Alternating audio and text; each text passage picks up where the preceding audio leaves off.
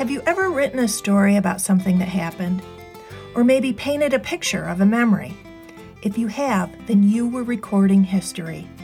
That's what history is all the stories and memories of people and how they lived their lives. On this episode, we're going to introduce you to Edna West Teale. She was a self taught journalist and painter. Her later years were spent painting remembered scenes of her Adirondack childhood. She was kind of like the Adirondack version of Laura Ingalls Wilder, the author of the Little House on the Prairie book series. Maybe you've read that. Both Edna and Laura recorded their history of what daily life was like on a farm in the 1880s and 1890s. Ready to earn some extra credit? You're listening to ADK Extra Credit, a podcast for students about the history of the Adirondack Mountains and the people who have lived, worked, and played here. The Adirondack Experience, the museum on Blue Mountain Lake, is located in the heart of the Adirondack Park of New York State. Edna West Teale was born and raised on an Adirondack farm in the late 1800s about 140 years ago. When she grew up, she moved to New Jersey and became a reporter and an editor. When she retired, Edna returned to the Adirondacks and taught herself to paint. Edna painted what her life looked like back in the day, including small details throughout her art. When I look closely, I can find family pets and toys she must have played with. According to her stories, a child's life on the farm consisted of three main things chores, nature, and fun. The stories are recorded in the book Adirondack Tales. Edna West Teale recounts her childhood through these stories. When daily chores didn't take up most of her day, Edna enjoyed exploring outside and attending social gatherings with neighbors. The Adirondack Experience owns 31 of her paintings. Those paintings, along with her written stories, tell us a lot about what everyday life looked like for Adirondack farm families long ago. Thanks to Edna, early Adirondack farm life can be remembered forever. One of my favorite stories is called Spring and Sugar Making. When I listen to that story, I can almost taste the maple sugar candy.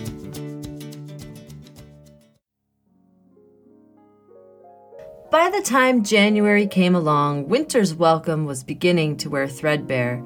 In February, we heartily wished it would leave and began to hope for signs of spring. The sun was warmer on cloudless days, and on southern slopes, the snow would begin to recede a little from around rocks and low bushes, and long icicles would form on the drips from the eaves. The breaking up of winter depended on its whim. Some years it stayed later than others. A slight thaw, followed by a freeze, made an icy crust all the children liked for sliding.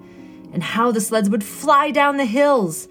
Eventually, winter would let go. There'd be frequent thawing, freezing, and someone would come in and say, Sap's running! The maple sugar season had come.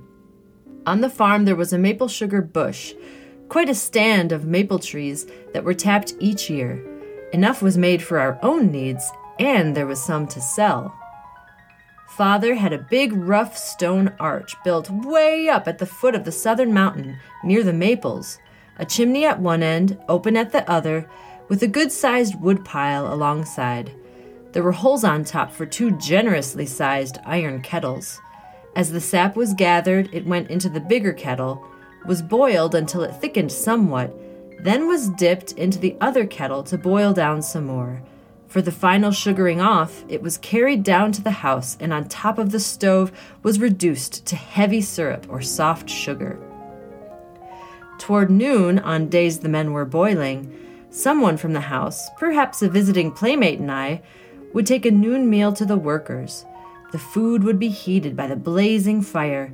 We might go early and bake some potatoes in the coals or boil eggs in one of the kettles right along with the sap. We also cooked donuts in the boiling sap. It gave them and the eggs a delicious maple flavor. We could empty buckets on the nearby maple trees, keep warm by the fire, have a drink of sap, or spoon up some syrup to eat with our lunch. It was a jolly winter picnic. The sugaring off on the kitchen stove had its full share of charm and interest for us, the syrup bubbling away and giving out its delightful aroma which filled the house. We never made any into hard cakes.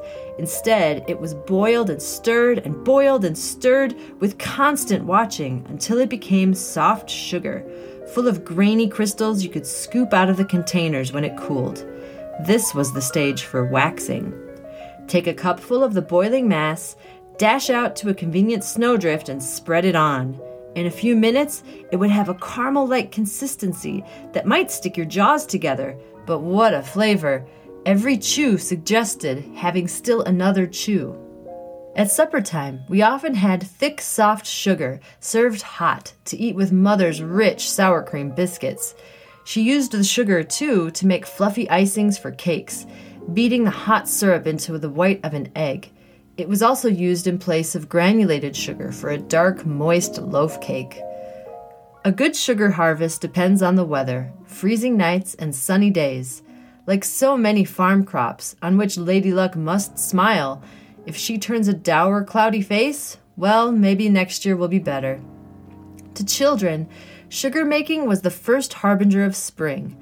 Soon there'd be spring thaws with water rushing down the hills, ice breaking up in the river, roads deep in mud, pussy willows coming out along the brook. Driving anywhere was more or less precarious. It was a good time of year to stay home, but winter and all it implied no longer held a firm grip on our days.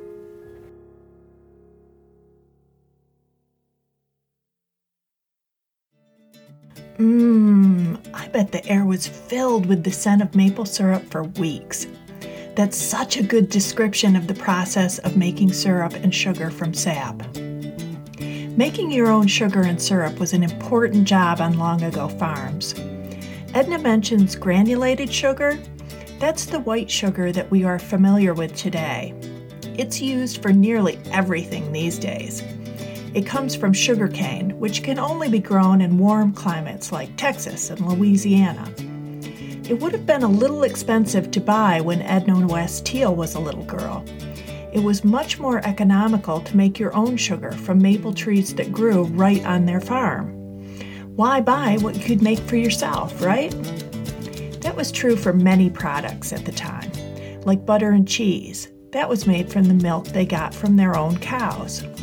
Lumber and boards would come from trees they had cut down on their farm.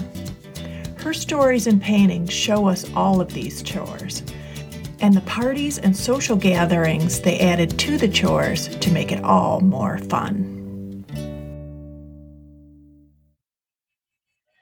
One of the most fascinating things about Edna West Teale is that she lived through an important time in women's history. She witnessed some of the most significant changes in the roles of women in our society. She was born in 1881 and died in 1968. During that time, women's rights made some very important advances. The big one you probably already know about is the right to vote. But did you know that laws were passed that gave women control of their own property and earnings. Yeah, before that, women couldn't control or make decisions about the land they owned, or the money they earned, or how their children were raised. Another law was passed that said that women were equally as qualified as men to serve on juries.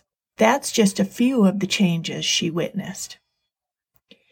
In Edna's stories, most of the women are the center of the family and farm life. Definitely an important role.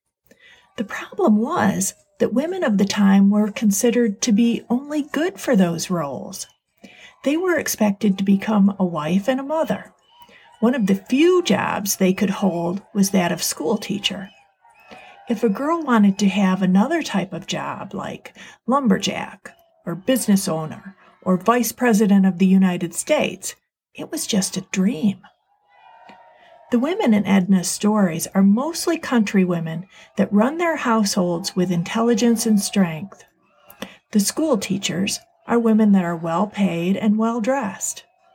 But there are also mentions of the things that were not allowed for girls, like wearing overalls, it was very important for a girl to dress and speak in a ladylike way and not to be considered wild. How surprised Edna must have been by the girls in the 1960s. I wonder if she was jealous. And I wonder what stories she would write about if she lived now. I hope you've enjoyed learning about one of my favorite Adirondack characters, Edna West Teale. Her contributions to writing and art depict a part of early Adirondack life that's not well known. People usually don't think of farms when they think of the Adirondack Mountains.